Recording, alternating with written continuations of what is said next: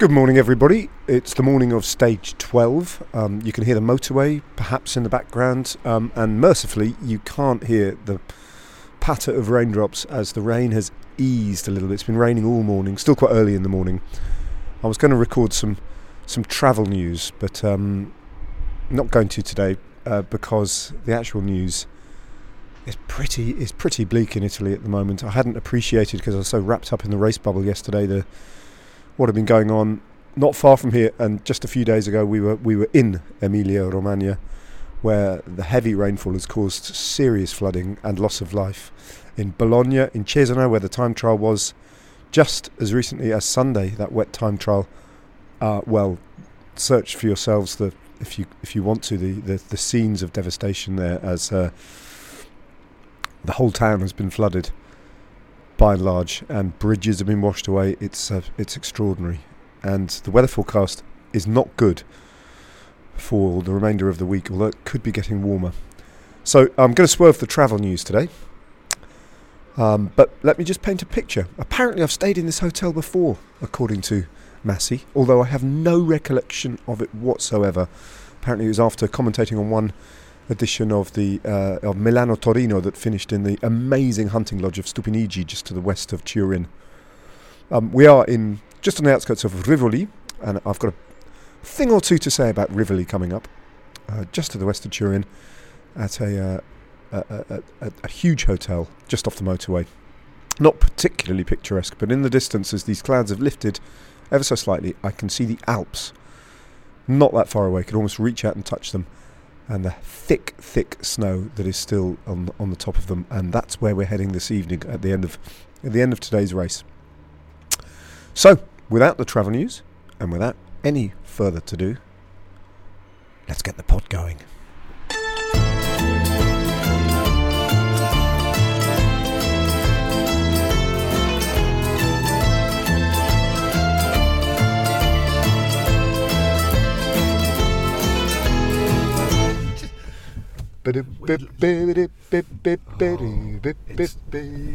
It is. It's like being in an episode of Some Mothers Do Have 'Em. It's look, even this bit. Do- I mean, you should have seen.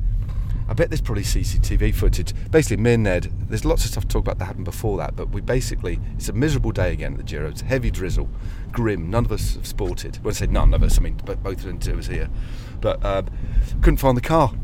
Um, and ended up in a state of panic. I left Ned with the with the suitcases, and I went off jogging with my rucksack uh, to pretty much a kilometre. Did a whole lap of the hotel, and we we parked it in an identical car park, the other side of the hotel, almost a mirror image, isn't it? It's like being in another dimension that we didn't know existed. We had to push through sort of the time space fabric to get there. we did. I went. I basically came round, and I honestly thought, Ned, I was looking in a mirror because it was exactly the same as where I'd come from. It's so weird. And we got in the car, and then we set the sat nav up, and then oh, then it, it un- became untangled because Ned had put his seatbelt over the cable.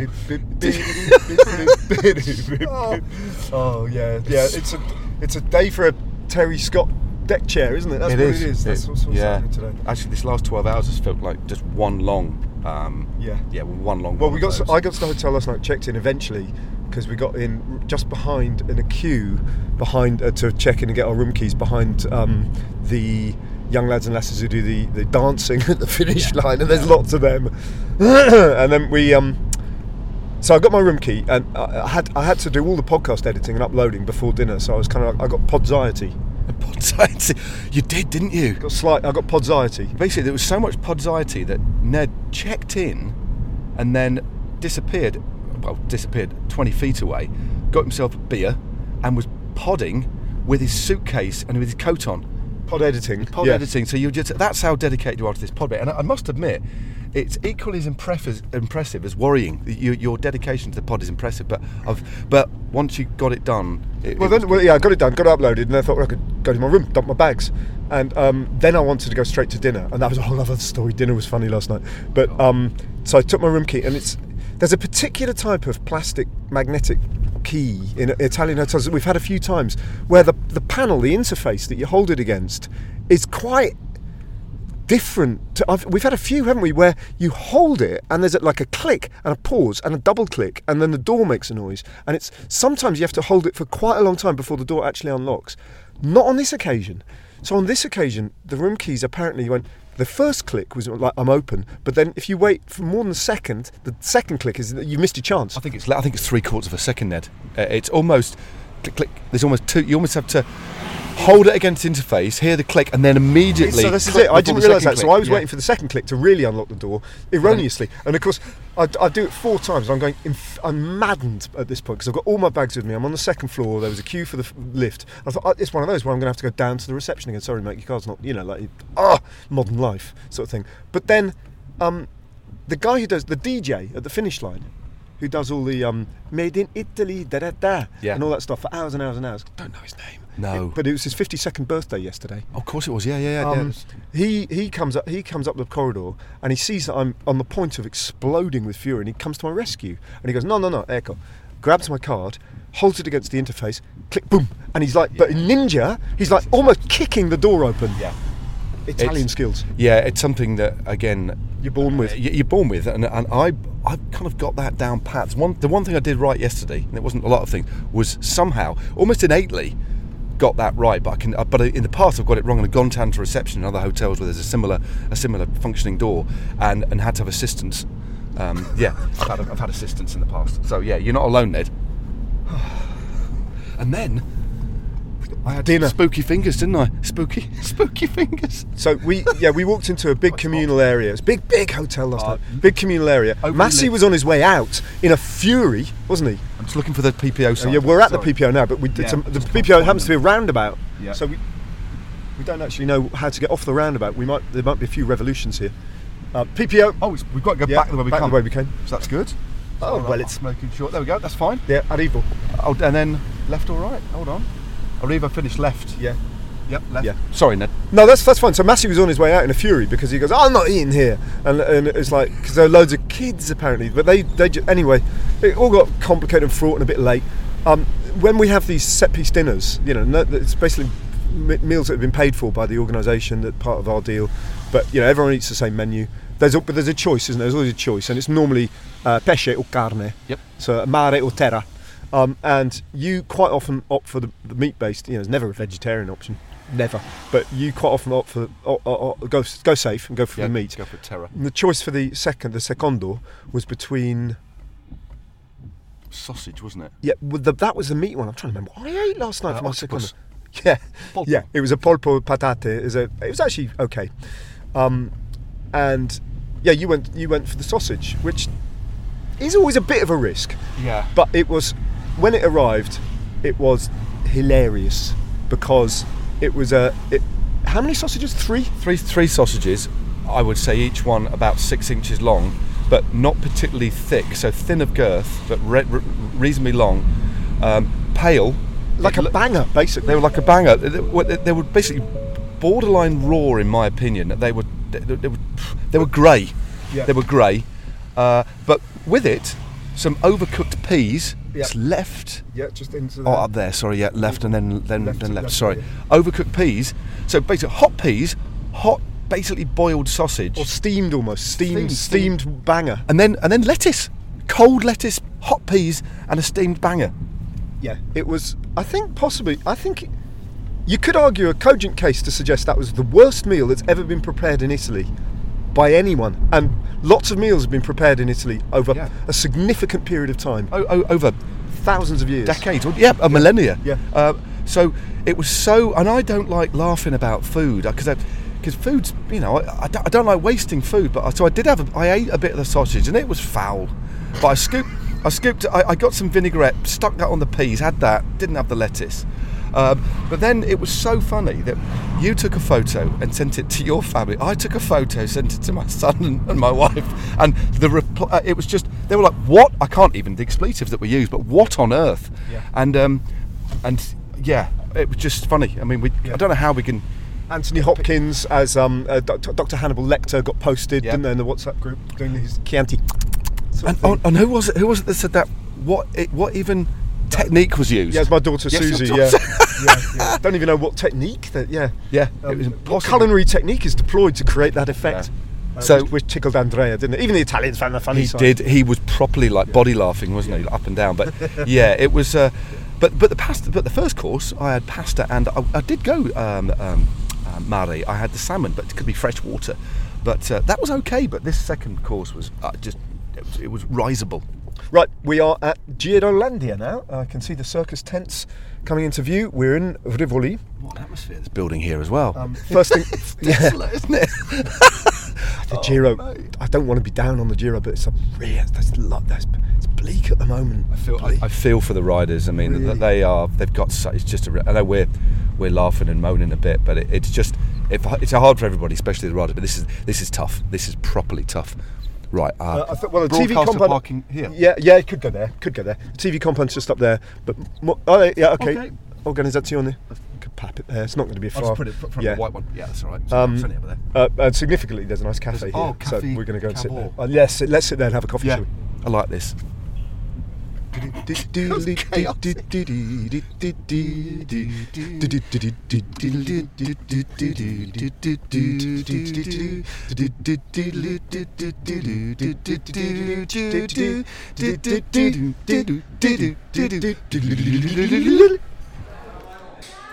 Another quite noisy cafe, another couple of cappuccinos, another drizzly morning, and another uh, set of highlighters being deployed as we do our, our prep in our various different ways and get ready for stage 12. Uh, news overnight that uh, Alessandro Covi won't be starting today. He's broken something, some sort of bone. Yeah, it's not a surprise. He was the rider who went down first on that uh, left-hand hairpin, then brought Thomas down with him, who in turn the domino effect um, all the way down to Tao Geoghegan Hart, who's um, who uh, revealed last night that he's fractured his hip. Um, he won't, I don't think. But arguably, that's that's a tough one to recover from in time for the Tour de France. So we'll have to see. A rider who we know isn't going to go to the Tour de France is Remco Evenepoel. Oh, is that confirmed now, Ned? I, I've not. Uh, I didn't see that bit of news. All right. Paddy Lefevere um, has, uh, has has stated that he, they won't be taking Remco to the Tour de France. Fair enough. That's um, a slight surprise. I guess he'll go to the Vuelta and defend that. I think focus on the World Championships perhaps. But uh, he's still young, isn't he? So uh, the Tour de France will figure. I guess maybe it's a course that doesn't suit him, and uh, the time needs to be right. I thought it would have been a good idea just to let him express himself, get out there. But maybe he's at the time now where he's that good. If he does go to a Grand Tour, he's there to win it. And I, I think there's no compromise. Okay, we take you to the Tour, we take you to win. Um, and so we, they're just going to wait another year or so, which step back away from it, it maybe does make sense. I think. I think uh, both position, both both positions have merits, and you can. It's, it's a totally understandable decision on the one hand. Bit of a disappointment on the other. Would have been nice to see him, but uh, there you go. Understandable. Um, Rivoli is where the race finishes today. Bra is where the race starts, which is um, a beautiful place and home to the University of Gastronomic Sciences. So I don't know whether they would have had a view on the sausages that you failed to consume last night, but uh, yeah, it's a foodie country up here in Piemonte, isn't it? Yeah, and, and that's what makes I think that, that the meal last night even the more extraordinary. Although to counter that, um, I, we showed the picture of my food to our WhatsApp group at the Giro, and then Davide and, and Lisa ordered it and consumed the whole thing. No. Yeah, Seriously? Yeah, I, I'm still. I mean, I thought. I, well, I'm still fond of those guys, but I, I, I thought I knew them, and clearly I just don't. Lisa said it's probably one of the worst meals I've ever seen. But She ate it all. She ate it all with, I wouldn't say with relish or gusto, but um, yeah, she looked okay. And I, I it's like, you, you just don't know people, mate, do you? Uh, Rivoli is where the race finishes. I got into a bit of kind of mild interest and confusion about Rivoli because the word Rivoli, the name Rivoli, uh, is very familiar to me because just around the corner from where I live in southeast London is the world famous, except it's not really, but famous in southeast London, Rivoli Ballroom. Um, which I was talking, telling you about last night, which is um, well, Google it if you're not, if you're interested. The Rivoli Ballroom in Crofton Park in southeast London, um, uh, an original um, barrel vaulted um, apparently um, from the 19 from the interwar years ballroom. In, in Blackpool's barrel vaulted as well, isn't it? He's got a particular style that you were talking about with the stage and all the tables either side. Yeah, almost like It's set up for one purpose, really, wasn't it? Yeah, ballroom. Um, and, and the Rivoli Ballroom is pretty much unchanged. And its original decor, well, not original, but its 1950s decor is still very much there. So it's lots of red and gold and, you know, chandeliers and all this sort of things. Beautiful. And it's been used down the years multiple times for, I think, music videos especially, but also movies have been shot there. Um, uh, uh, can't off the top of my head remember. Videos, pop videos, I believe Madonna has, uh, yeah, I'm pretty sure Madonna. Uh, yeah, I've got a feeling Moulin Rouge was shot there. I don't know. I know that uh, the Gallagher's of, of done, or Noel Gallagher, I think, has done some stuff there. Uh, what you called? Um, uh, uh, no, it's gone. it's gone. I had a whole list of names. I'd, anyway, why is it? You reeled them off last night. I did. I did. It's gone, mate. It's gone. Sorry. It's gone. Yeah. I was confused as to why. Why is it? Because you get lots of the Rivoli Ballroom, and you get lots of Rivoli cinemas, don't you? It's quite a popular name for old-fashioned 1950s cinemas. Yeah, but did you find out why? Because that's the bit. That's where you were going to do a deep dive last night after dinner, wasn't it? It's really hard to find out why. I couldn't make the connection between the town of Rivoli, where we are, just to west of Turin, and why so in the in, in the Anglophone world, historically, down many decades, cinemas um, and uh, places of entertainment have been named the Rivoli. Um, and in the end, I had to ask ChatGPT. Sorry, I'm. And what did ChatGPT? Provided me with the answer within seconds because I couldn't. I couldn't make the connection by ordinary googling. I had to. I had to use artificial intelligence. And and so t- tell us. Um, so the Rivoli, the the Rivoli. So think um, stage 21 of the Tour de France. Where does the race? Once you go under the tunnel and kick left before the Champs Elysees, you go along the Rue de Rivoli. Right. Why is the Rue de Rivoli called the Rue de Rivoli. Ah, ah, okay, right. That the Rue de Rivoli was built architecturally at the request and the behest of Napoleon to celebrate his famous victory in the north of Italy at the Battle of Rivoli. Okay, 1797, I think it was. Okay, that was when um, Napoleon was fighting against the forces of the Habsburg Empire, the Austrians, effectively for control of northern Italy, and he, and he basically took northern Italy from them um, and held it. And the Rue de Rivoli, uh, sorry, the Battle of Rivoli was a key battle. However, the battle wasn't here. There are two Rivolis. This, this, the battle was in Rivoli Veronese, which is in Veneto, over the other side of the the Po. Greece, isn't it? Yeah, yeah, yeah. The Po River Valley, uh, right over the other side. So that's just so that's a slight sort of like misapprehension. So it's a different Rivoli, okay? It's still but a Rivoli, nonetheless. It's still a Rivoli. It's the same word. So, um, so yeah, Napoleon ordered the Rue de Rivoli to be built, and um, along the banks of the Rue de Rivoli. So you've got the Louvre there. You've got not far away. You've got the, the, what's called the Palais Royal. Okay, so a lot of buildings that were dedicated to the arts and entertainment at around about that time, and that area became known as um, effectively the, the, the, where Paris uh, celebrated arts and, and culture. Okay, the Rivoli. Right. So that so, name and so that name created and used elsewhere as ballrooms and cinemas and all that sort of thing. That's brilliant. We've both learned something. It all goes back to not this Rivoli, but the Battle of Rivoli in 1797 and why that was celebrated. Rue de Rivoli, and then boom, the buildings that grew up around there, and then extrapolated from there. So it's kind of like join the dots, and there you go. It's brilliant. Chat GPT, eh? Yeah. Um, there was a uh, somebody online, I think it was an eminent uh, scientist, said that uh, he believes Chat GPT could spell the end of democracy saw that, and I didn't click on that. I didn't want to read any further. No, sorry to bring the, bring it down, but that's amazing. But also, it's it's really bogglingly amazing, isn't it? And a little bit con- it's a bit concerning. I love it, but I'm also like, ooh, okay. Can we just moderate this a bit? On the other side of tech incompetence rather than tech competence, I tried to log in uh, severally, uh, several attempts to try and log into a couple of uh, very, very dormant and poorly used betting accounts that I have had occasionally with online bookmakers um, because I thought today's a good day to have a punt at the Giro. I'm quite glad I didn't. I couldn't remember any of my passwords, so because I, I know I know I'd lose. But here's a quandary, right? It's a Ben Healy day, and yet it isn't a Ben Healy day. For precisely the reason, the reason it isn't a Ben Healy day is because it's a Ben Healy day. It's too obvious. It's it's basically written large, isn't it, all over it, um, and hence before you couldn't log in, you did see that the odds that Ben Healy's got nine to two. Nine to two. It's kind of hardly worth betting, really. Well, that's but now hang on. It is 92 would be exceptionally good if you suddenly switch your telly on with 80 kilometres to go and there's a group of nine riders up the road and one of them's Ben Healy. You'll be going, i have got 9 to 2 on Ben Healy, I might as well cash in. Yeah. But the point is, is Ben Healy going to be up the road? And that's, that's the difficulty, isn't it? I think the terrain suggests that he will physically will, will be fine because it's, it's a weird stage. It's not weird. It's just very hilly for the opening 30k. Then we've got basically in between the two sprints, it's completely flat, and then we've got the second cat climb at the end, similar in part to the stage where he did get away on, but like a hard attritional start where some riders who won't want to get in the break and are just resting up. GC guys will just be watching and waiting. So there'll be a group of riders, a cluster of riders trying to get away.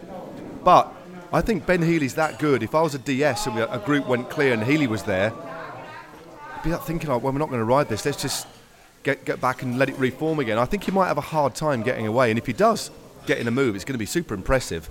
But all things being equal, and the way he's rested up in between his win and now, he's just sat last man, you know, just recuperating.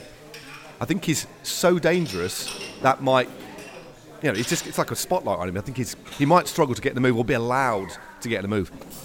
So i am going to go for. Uh, we haven't made a prediction, have we at all? I'll pick, pick a name out of the hat. I'm going to go for Malcolm Bollimer.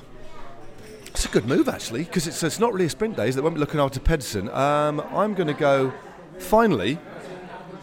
De Marchi. He's going to get in the move and he's going to chip away with that 4k to go.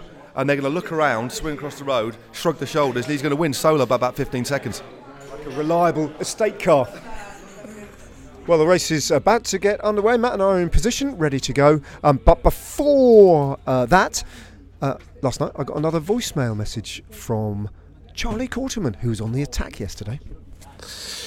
Uh, so here after stage eleven, that means half half the Giro is done now.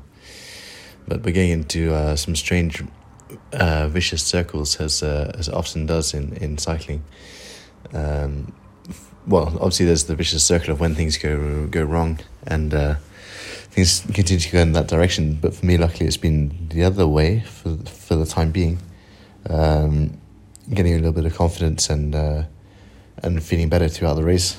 I even managed to put in a little, a little attack with uh, with three or four k to go today and uh, stay out for a little bit. Obviously, uh, it was going already sixty five kilometers per hour, so there wasn't a huge amount um, I could do, but uh, you never know. And I've realised that that's a little bit early. Anyway, lessons learned, but it's more about the the peloton. Yesterday, uh, yesterday was obviously pouring with rain, and up at the top at one thousand five hundred meters, it was apparently about two degrees. I think two degrees, heavy rain, uh, gusts up to to sixty kilometers an hour, if I'm if I'm not mistaken, and half the peloton that's already pretty ill. Um, and there was a meeting before the start, a few riders, and apparently they decided to to shorten the stage, just do the last seventy k. But there was a funny moment of the Giro organizer coming in and, and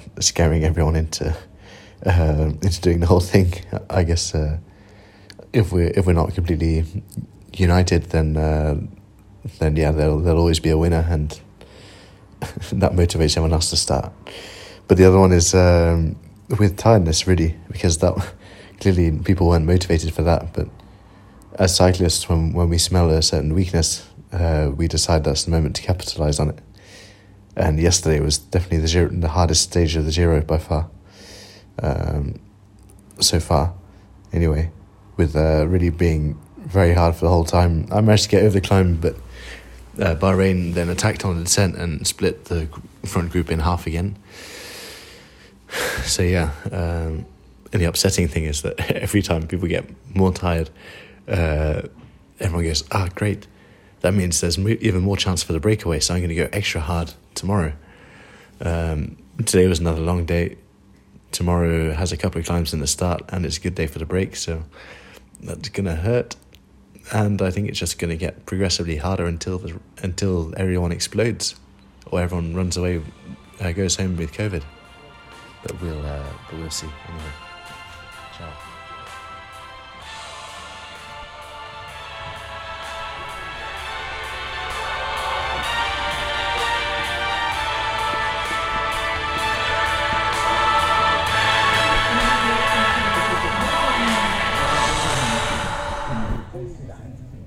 Well, welcome once again. The Giro rumbles on through Piemonte today with a testing circuit around Rivoli.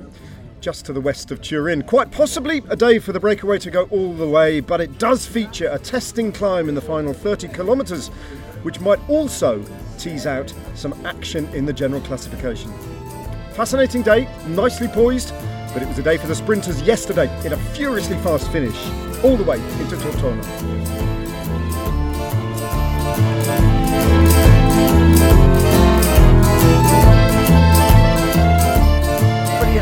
Shaking their head from Beric. Beric is beaten in between Denz and Skujins. Denz holding off the Latvian. Nico Denz, the big man from Germany, the powerhouse, the biggest moment of his career. Denz gets it done in style, in Rivoli. We are now in Switzerland, descending the Grand Le Grand Bernard climb, uh, and visibility. Well, it's not zero anymore, but just before I engaged the on button or the record button on this Poddery machine, visibility was pretty zero, and we went past a pink Giro sign. And Ned, it's opening out a little bit now. I just stuck my hand out the window, six degrees on the car, wind chill of zero degrees. It's chilly, it's grim, but weirdly beautiful. Um, wispy crowd, uh, clouds to my left and right. Um, quite magical, actually, almost dreamlike landscape, but, a, but the complete opposite for the riders if this uh, weather doesn't change. It's been grim, hasn't it? I like the idea of wispy crowds. Yeah. just quite thin people yeah. uh, who quite quite easily blown away by a gust of wind or just yeah just slightly ineffectual as, as um, humans you could almost like see through them perhaps and they've probably got fingers like the sausages I had yesterday well that's slightly haunting isn't it have you seen ah that's what it. That's what they reminded me of. Just occurred to me. Have you seen everything, everywhere, all the time? All at once. All at once, all the time. yeah. Yes, I have. Uh, sausage fingers. Yeah. The sausage fingers. What did that, you think of that film? It was. I, I liked it. I thought I was engaged by it. I didn't really understand it, but I, I did enjoy it. I mean, I didn't think it was a nine out of ten, but I thought it was a strong seven point seven or something. Yeah, I liked it. I did. I enjoyed it. What did you think? The same. I a lot of hype going into it enjoyed it, but I was a bit ba- baffled by it. And I do like a, a, a film that challenges me, but I, it, I didn't quite, it didn't quite live up to the hype. But still a good film. Um, yeah, I agree. We've gone a bit Mark Kermode then, haven't we? But uh, we, we're, we're now um, on a. Are your ears popping? Yeah, they are. We're descending. Pop, we fantastic. Poporama. Is, that, is, is that was that a kid show in the early eighties with uh, Keith Chegwin? Yeah, definitely should have been. No, really popping. I can. I'm yeah. shouting now. I don't know what the levels are like because I can barely hear myself because my ears are blocked by pre- pressure. Uh, Ned, yeah. we're, we're, in Switzerland. We're about about an hour from our hotel. Do you want um, to talk about the uh, crossing, the border? Yeah, I want to talk about yeah. the crossing, but I also want to talk about your uh, idiosyncratic, rather sad dinner. Oh.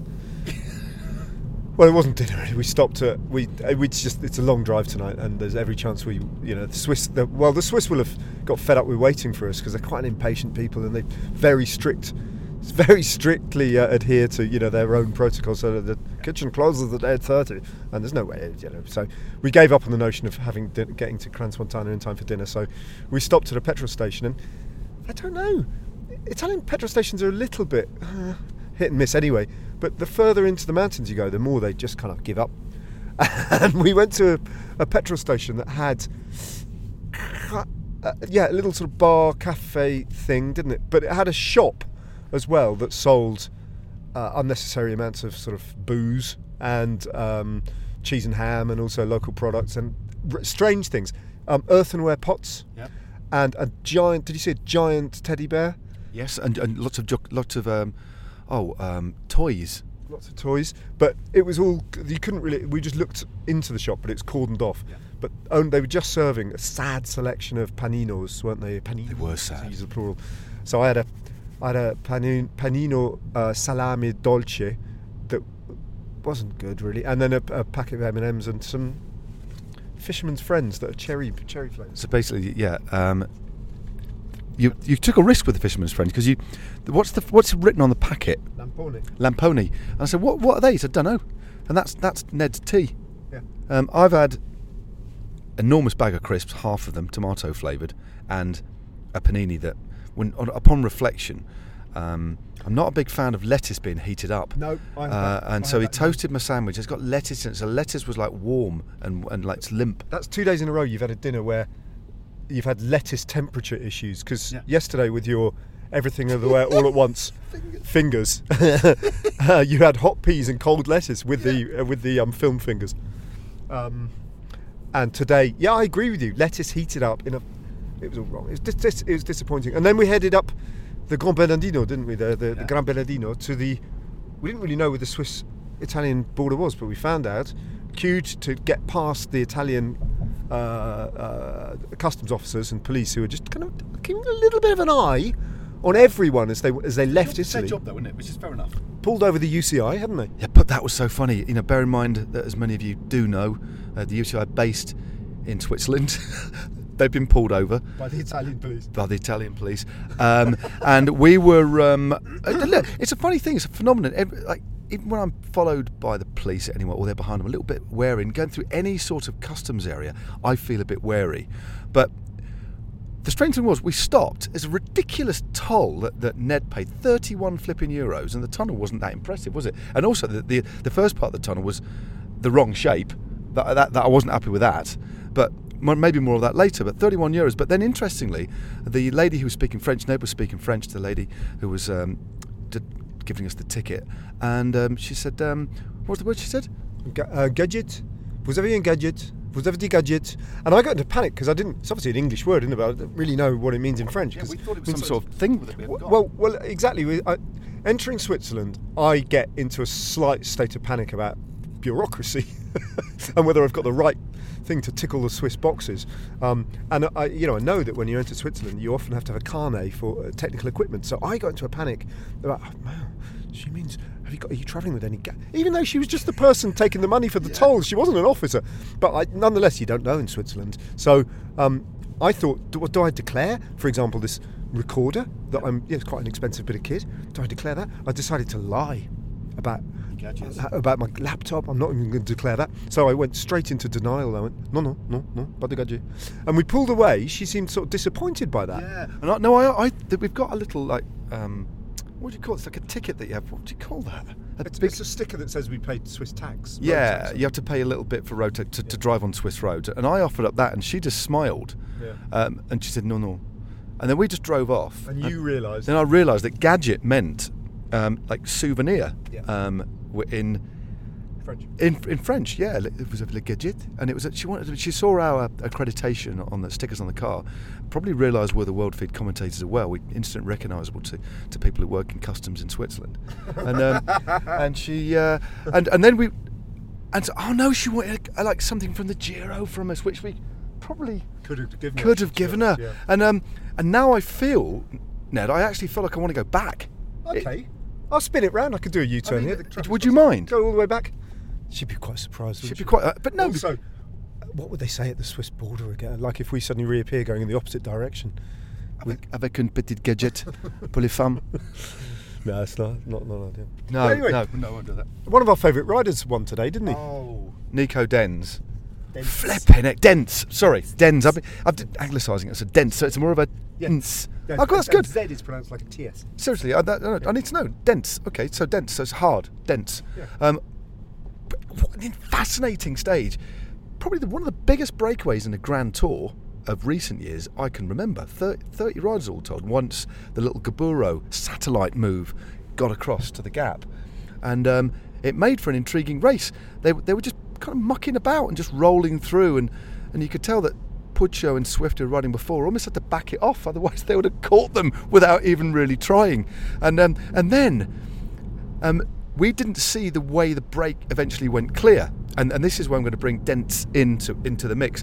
We think it was Pedersen who backed off into a wet roundabout and let the wheel go of the four riders in front, and that ultimately was the breakaway.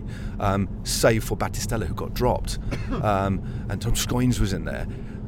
And the, our producer said, "Oh, we'll show you the moment when the breakaway went." And we, "Oh, yes, please, let's see that."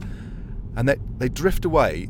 The Trek Segafredo lads on the front just almost stop riding, and then the riders in front in the break are just riding normally, steady. And then there's a wonderful double take by Denz, isn't there? When he looks round, looks round again, and then I, I, think I did say his chin's now in overdrive. You did, and they it just absolutely riveted it from that point because they didn't realise, did they? No, uh, it's it was it was brilliant, and it, yeah, he just suddenly started writhing on the bike, yeah. didn't he, with the effort, and didn't let up basically until the finish line, yeah. all the way up that long climb. He oh. was just, I mean, you could. He's not a he's not a, he's not got a poker face. No. you can really you really got a sense of how deep he was going there. But that was this. He was so confident. I think that if he got over the top of that climb, he had the beating of the other two, yeah. and so it proved there was nothing they could do about it really. Um, but yeah, what a likable, what a likable young man he is. I've I only met him once, and I was, I was telling you, he was with AG2R for so long before moving to Sunweb and DSM, and this is his first year with um, Bora. But uh, yeah, he was he was always quite with AG2R. He was always quite an anomaly, wasn't he? Because he was their only German rider, mm. and I, I would go further and say he's probably their only German-speaking rider because I can't think back then that they had any Swiss or Austrian or anything like that in the. In the, the only rider that, that Jungels was Luxembourg. That's different, isn't it? Yeah, and he came a bit later, didn't he? So, you know, I think Dentzer probably moved on by the time Bob Jungels arrived. But um, yeah, and I just remember, just remember years ago meeting him at the. Uh, they're staying in the same hotel AG2R before Strade Bianche, I think it was, and I, he was helping himself to whatever at the breakfast buffet. And I had a bit of God, I like pestering German riders in German because it just it's fun. Well, you'd speak, you'd speak it, but it's quite nice, isn't it? Yeah, they don't, don't, don't expect it, do they? They don't expect it, and I don't think they are averse to it. And also, I'm a, I'm quite sensitive to that. I think if it's obvious they don't want to be talking to a cycling journalist at the breakfast buffet, I'll back off. I'm not going to insist, you know. Um, but on this occasion, he seemed quite, yeah, nice guy, and it was. It was no surprise to me that he, that's exactly how he came across at the finish line. And boy, did they celebrate as well when he yeah, it was it was great. We were saying we probably should we won't do the swear words, but I was bracing myself for a when he when he came over the line and was screaming into the arms of his soigneur. I was bracing myself for a, a, a string of heavily Anglo-Saxon Fs and Cs and so, all yeah. that sort of thing, yeah. because often you know French and German and Italian riders who speak very good English don't really understand that you can't use those words out loud. In, in, kind of to add emphasis and, and, quite ultimately joy, isn't it, or, yeah. or an expression of how difficult something was, generally speaking. But it is funny. But no, I was struck by not just by how how deep he went and, and this is where the whole success in cycling is hard because of what you put yourself through. And he was pretty much torturing himself. And in, and in his very open and eloquent uh, interview, um, so that he, you know, he's on the limit and he couldn't have gone much harder. But then once he got over the top, he kind of knew he, he backed himself, but he wanted to make sure that he won, didn't attack, and that was a big attack, wasn't it? That first one got caught, but then said, "My insurance policy was the fact I probably was going to win in the sprint." But I actually got quite emotional again. When I see somebody work so hard, and I got a bit emotional when Michael Matthews won because his team invested. And there was a moment when um, he'd won and he was screaming and shouting. Uh, I actually, you threw to me, and I had to pause just to compose myself because I was so, like, it was it was quite powerful. Just that joy is the biggest win of his career, and he has been around for a long, long time. He's a liked rider. He's a respected rider did win last year, won a, a, stage of the Tour of Switzerland, um, I seem to remember last year. But that was a big win, and, and the joy was, to me, it, it, hit me bang in the feels, mate. Yeah, yeah, no, I'd, I'd agree with that. And um, as he said, you know, he kind of got in the breakaway with really um, Patrick Konrad in mind um, who was in the, who's the best placed rider in the breakaway and very much his team leader essentially on that. But that's just not how it played out. And it happened in that split second when we think Mads Pedersen it was, just fingered the brakes and just let that gap, organic gap suddenly grow. And it wasn't much at first. It was not not much at all. But the super smart thing, and you explained it brilliantly in the commentary. The super smart thing about that moment, and if that was Pedersen just being instinctively brilliant, then hats off to him because the quintet of riders, including Battistella at the beginning, um, all in that 30 rider breakaway, all riders who had other teammates at the back. Um, so some of them multiple and multiple teammates yeah. in the in the, in the Trek Segafredo's case, and that mattered because as soon as they got a little bit of a gap, those four, five, that had to be shut down by someone. All that was left was all the riders, and there were many of them in the breakaway, who were solo riders who had no support from other t- uh, teammates. So they're instinctively in a difficult place there, aren't they? Because they have to invest. You know, it's that thing that well, how hard am I going to go just for everyone else? Um, and not only that, But every time one of them tried to get off the front, there were so many riders there from teammates of riders in the breakaway, in that break of break of the breakaway, who were prepared to just follow the moves and shut it down and follow the moves and shut it down. So you called it very early on. You said quite rightly, said this is t- t- 20 seconds. They, I think they might go to the line, and uh, they were a long way out. They're 70 kilometres out or something. Long, it, it, was a long way, and really interesting. And it's that there's the numerical superiority, and, and also the terrain allowed them to build that lead because chasing people on the flat is far easier than chasing people on a climb. So it's less energy expenditure, and um, and a bit deeper into the race before it really did fragment on the on the opening little drags before the last the last big climb of the day, uh, where it broke up even more, was um, there's a couple of there's a few riders. Ilan Van Wilder was getting a little bit um, frustrated. Oh. Stefano Oldani, a rider I like, was getting a little bit irate, and they're all their Irie was directed at one of our favourite uh, favourite uh, last year. Yeah, it was Gabburo, wasn't it? Yeah. And and he was and he was going, oh what? And, and, it was it was so funny. And we know that both of those riders, Van Wilder and Aldan, they're intelligent, but it was frustration, and that they knew. And because the move in, in inverted commas was a soft one, but a smart one, and they it, and they but they had good legs. Um, they were just frustrated and, and they, they were venting their fury um, on Gabburo, who was just doing his job. But it, it was there was so many multiple storylines. It was a long it was a long stage, but it didn't drag at all. There was so much to talk about for us, and I, I thoroughly enjoyed. Um, how this uh, race un, un, unfolded today. It was, it was fascinating. So much, so much to talk about. Yeah, and we, I think we needed a story like that with mercifully few kind of. Well, say that was quite an attritional day. We lost Kaden Groves. Alessandro Covi didn't start. Who else did we lose on the road? There was another rider that quit during the day. Big, uh, DSM, Harm Vanhoucke. Uh, yeah, Harm Vanhoucke. He came out as well. So we did lose three, if not more, on the on the road, and then and Jack Haig uh, fell, and, but appears to be all right. So it wasn't totally without its incident, but other than that, you know, the GC race was totally neutralised, and they all got through it okay. Um, and it was a really good scrap, a really interesting breakaway, and a really good scrap, and a worthy winner. And the Giro, and it was dry predominantly, apart from a little section in the middle of the race and it was the Giro kind of needed that I think to move on from the last couple of days, which have, you know ever since Remco departed the scene have been pretty horrible in some ways. Um, so it's a, it a, positive outcome today, I thought, and um, and what else was I going to say? I can't remember. It's quite a lot of race analysis there, man. That was quite a lot. I've got a good a good ten, maybe bordering on maybe into the teens. Yeah. And just uh, you know, deep into the Italian Alps, aren't we? We went up the Valle d'Aosta. We are. And um, now we are, well, yep, we're, we're in Switzerland. And I, it's, it's getting dark, it's gloomy. Again, the clouds are very, very low now because we're at altitude. Either side of us are these grey rock faces, um, uh, imposing, kind of almost encroaching on the road. Night's beginning to fall, and um, tomorrow puts the fear of God in me. One way or another, it's over 200 kilometres stage tomorrow. It's our earliest start, I think, commentating of possibly any stage of the Giro.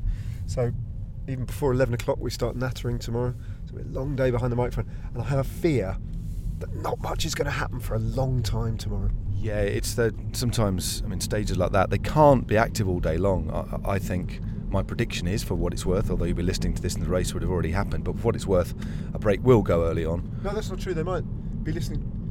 No, no, because oh. they'll listen to the Son and listen to. Oh right, yeah. okay. Oh, so, oh yeah, right, okay. Oh, this goes out. So yeah, so yeah. I think I think um, for what it's worth. Sorry, I'm, I'm, uh, my um, yeah, it's my confusing. it's confusing podding, and, and again, there's still that that weird overlap. You know, we have these conversations, and I still think that we've talked about stuff that's been in the pod and it hasn't, and vice versa. But it doesn't matter. But I think a break will go.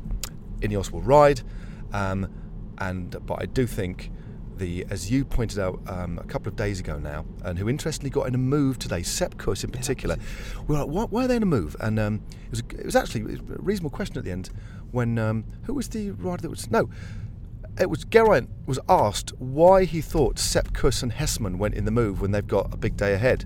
And he, and actually, Geraint was like, just shrugging his shoulders and obviously had to say something. So I don't know. yeah. So we went a bit further and have thought, well, Sepp Kuss has been wrapped in cotton wool, to use your exact words, Ned, which I think you're completely right. He's probably wanted to just open things up a little bit ahead. I, I actually think it was quite telling. Yeah. Um, not wasting energy, just doing what he's done before, not entering into that potential detraining phase, or at least the feeling that that's happening, which happened to Simon Yates by his own admission a couple of years ago now. So I, I think, you know, the Jumbo Visma team bus this morning, they would say the Seb, if you want, it's for you maybe the break today, because if they comes together for the final in the GC group, if they want to write it down, you're there for Primoz in the final on the big climb. But also, if you just want to open up the taps a little bit ahead of the day in the Alps, Dips. it's for you to it's for you to decide, Shep. And then Shep would have said, uh, "Okay."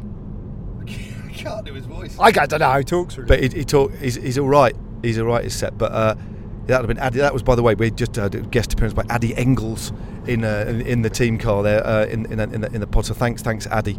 Um, Addy, Eddie, Addy Engels, Addy, Addy, Engels. Eddie Oh, Engels, oh, Engels. Yeah. He was in the team car chatting to. Uh, he, was, he was. He was the. Do you remember back in the day when Addy Engels, Eddie Engels, Addy Engels, got uh, Addy um, got out, got out of the car for a wee, and they couldn't service. I think it was Roglic, wasn't it, or Dumoulin Yeah. back in the day. Anyway, nice bloke, but yeah, I. Th- yeah, Just Yeah. his bladder. yeah, it was a bladder, bladder, bladder failure. Well, not really a failure. not really a failure. No, sorry, Addy, if you're listening, I know you do listen to the pod, mate. I, I wish you all the best.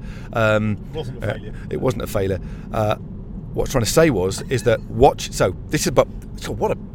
I've gone around, round, right around the houses, uh, added in a loop, um, popped to the cafe, and come back again. But what it meant was, is that Sepp Kuss tomorrow, final climb. I don't think we'll see any G- GC action on the first two climbs, but on the final climb, halfway up, or maybe three quarters way down, I think we'll see Sepp Kuss let loose with Roglic on his wheel, and whoever, whoever can follow can follow. I, I, I think that's what's going to happen, and I think I, I can't see, with the greatest of respect to the riders that are below, even Almeida below Geraint and and Roglic, anybody. Just I think they'll just be bracing themselves and ready. I, I don't know who would attack on a day like this, um, but that's what I think is going to happen. It's quite simple, but I, it's, a, it's one of those daunting days, isn't it, where riders are going to want to hold back a little bit, GC riders. But a move will go. It might just go to the line, but I doubt it. Yeah, well, that's proper predicty stuff you're, you're, you, you've done there. Fair enough. No, I can see that. I can envisage that uh, exact scenario. So yeah, interesting to see if that plays out. A little update on our friend uh, from yesterday, Laurenz, Laurenz, Laurenz, Laurenz Rex, Laurenz Rex from Intermarché Circus Wanty, who was that powerful ruler who finished ninth in Paris Roubaix, who was uh, the last man standing from the breakaway yesterday. Yep. Or day before yesterday, if you're listening to this tomorrow, which is the day after today. don't just yeah. on stage 10, put it like that. Yep. Um, uh, he was involved today in a bit of bidon throwing that actually contravened UCI Oh, yeah, regulations, didn't he? Can you Yeah. t- talk us through that one? Yeah, I can. Um, he also, I think it's worth mentioning, um, and you probably would have seen, but um, he did get the red dossard. Thank goodness for that. No controversy there. So he's wearing the red, doss- red dossard. He was sat last man in the bunch, and the Giro train um, appeared. Um, not from nowhere. That would be really strange. It appeared on a train track running parallel to the race route, um, and then the bun- the back of the bunch ends up in line. Ooh, talking of which, there's there's a, Train there's line. A train line along the Uh, race route. now. sorry, you made me jump. You Sorry, to- no, Sorry. no, it's fine. You can. It just you, what you just did just made me drunk. Jump. Drunk. Drunk. Junk. Trump. oh. No, there's a yeah, there's a train track. I wonder whether we'll see the Treno Senza Fine tomorrow as well in Switzerland. They'd have to get it across the border. That might involve a bit of delay to their timetable schedules because they'd have to do all the paperwork. Yeah, and also the train driver would have to get all his stationery in order because of the stationary douane that they have to pass through. uh, which no, it, that's the thing. You just uh, watch out. Uh, make sure your pencil cases are in order if you go through the border in Switzerland. Um, but we weren't lucky; ours weren't checked. But Rex, basically, Rex. La- Laurenz Rex, Rex um, the front of the train with the the driver in um, drew level with the back of the bunch, and Laurenz Rex looked across to his left where the, where the train was, and the driver was had the window open and was was waving, and Laurenz Rex then got his bidon, uh, which was fluorescent orange, which made it easy to pick out on, on television, and. After a moment's kind of gauging the the, the, ang- the arc of the of the, the angle and how much velocity, height, heft, hurled it, and it, I think the driver just did he just kind of fumble it and it kind of fell away. Yeah, it was a poor catch by the driver, who probably isn't experienced in, you know, to be fair to him, he's probably not experienced in catching water bottles live, flying, flying through the air towards him. So he'll learn on from the, from, the, from, yeah. from the error that he made because it was an error. Um, because, and I think this is where it's disappointing for for Rex, it was an impeccable throw. What speed do you think both the train and the peloton were doing at that point, Matt? 45 kilometres an hour.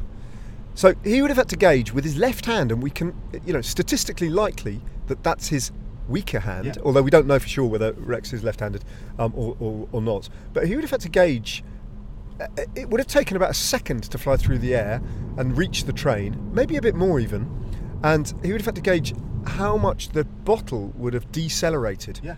So it would have it would have been at the point he released it, it would have been carrying about 45 kilometres of forward momentum. Yep. Yeah. But as soon as it left his hand, effectively it's slowing down. Yep. Uh, under the under the combined forces of, of, of air resistance, yep. uh, so friction, and um, and also gravity, which would yep. be pulling it down. So those two forces would then be acting, and only those two forces on the bottle, which, as you say, uh, if you just threw it in a straight line, it would mean that it would miss the window.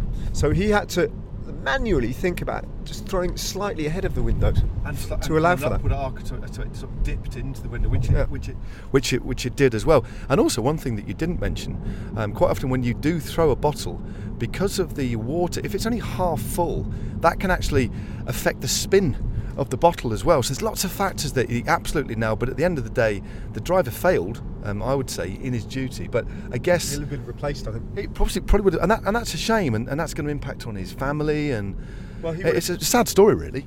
I mean, it's it's very possible that he would have been waiting because it's a great position of honour, isn't it, to be the, the driver of, of the Treno Senza Fine, and um, people have waited upwards of forty years to, for that opportunity. They sign up as a young man, put themselves on the waiting list, and you know he was a man in his approaching retirement, and this was a big opportunity. Stage ten, there, and he, you know, he fluffed it. Fluffed yeah, his lines. It's funny enough. Uh, when was it? 20, 2018. I was sat in a bar uh, with Vegni having a having a having a, having a cappuccino actually, and um, and he showed me the leaflet, the prototype leaflet. He said, "This is."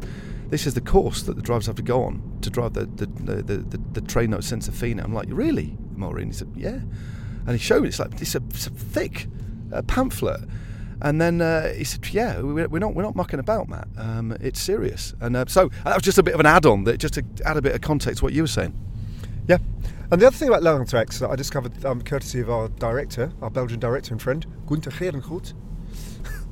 you like saying that, don't you? Gunther. Um, Gunther told me uh, he said uh, he was the guy who supplied that information yesterday about Tim with the T Rex. Yes. T- Tim Rex. so bizarre. it was stra- one of the strangest bits of commentary resulted from that seed yeah. of information, as you can probably imagine. um, but yeah, I, I, I, bumped into uh, Gunter about an hour before we went on air. And he said, "Did you like the thing about Tim?" And I said, "It's fantastic." I said, "What else do you know about the Rex family?" Because I don't know much about Laurenz Rex. I'll be honest. And he goes, "Not much, not much." He said, "But I can tell you that uh, he is." From, he's one of the very few German speaking Belgians. I mean, what do you mean? He goes, and I think I did know this, I'd just forgotten. German is one of the three official languages of Belgium. So obviously French for Walloon population, Dutch for the Flemish population, and German for the German speaking population. They've got their own, it's right hard down south, the southern bit of the Ardennes, hard up against the German border there. There's pockets of German speaking Belgians, but really, eh, I think they're only counted in the tens of thousands. Okay. And despite that, they have their own national newspaper, their own national radio station, a national television station. Really? Yeah, but there's no collective word for them. Yeah, eh, so the Wallons is, yeah, oh, or the Flemish. That's, that's interesting, isn't it? Yeah, yeah there's just the German speaking Belgians. Maybe you should actually maybe ask Chat GPT if there's a collective word for that and see what, see what it throws up. Maybe if you ask it, it will think of something, create something, create a lie. Yeah, well, this is the problem. Chat, GPT has now been known to hallucinate, yeah. hasn't it? And it may have hallucinated all the nonsense I said about the Rivoli this morning. That might have been a Chat GPT hallucination. I, I, was. It, it was. It seemed. I mean, it seemed more than plausible what it came out with, though about Napoleon and stuff. It was amazing. Well, a bit like you and me hallucinating that stage to King's Lynn that didn't exist. Uh, great, that was a great bit of it. I mean, we were sober as judges, weren't we, as well? I mean, or we might have been on a second cappuccino in rapid succession. Uh, that, that, we were, we yeah. were. We had back-to-back chinos, didn't we? Yeah, might have been a bit of that. But it was so convincing. I think that one of our followers on Twitter was saying, "I live in Kings Lynn," and it had me thinking, "Have I? Did I miss? Have I missed something?"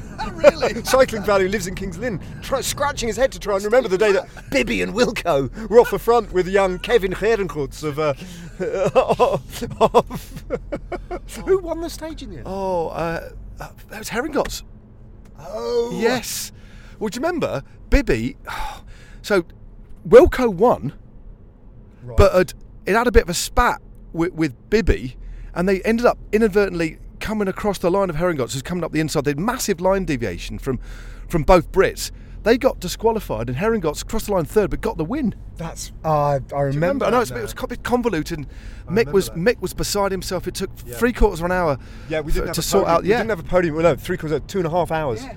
Um, but we stayed on air for those two and a half hours. course we did. Uh, just filling over a, a static shot of the finish line. Yeah, I mean, I mean, yeah, a bit flip it that. That was t- yeah, it was, wasn't it? Actually, thinking back. Um, and then, yeah, you're right. Kevin Hedenholtz uh, got on the podium in Kings Lynn, and well done him. He lost it. He, took the jersey, didn't he, that day? Because they were way ahead. But the bunch had completely underestimated them, and he was only he'd only started the day, I think, three minutes forty-two down, Yeah. and it was a it was a I, four thirty their winning time. So he was in the jersey, but he lost it the next day on um uh, on the Aberdeen. Yeah, there was, a, there was a there was a short transfer, wasn't there, that night? Of because do you remember we got back, we got back at two, didn't we? Um, we were up at half eight for the stage.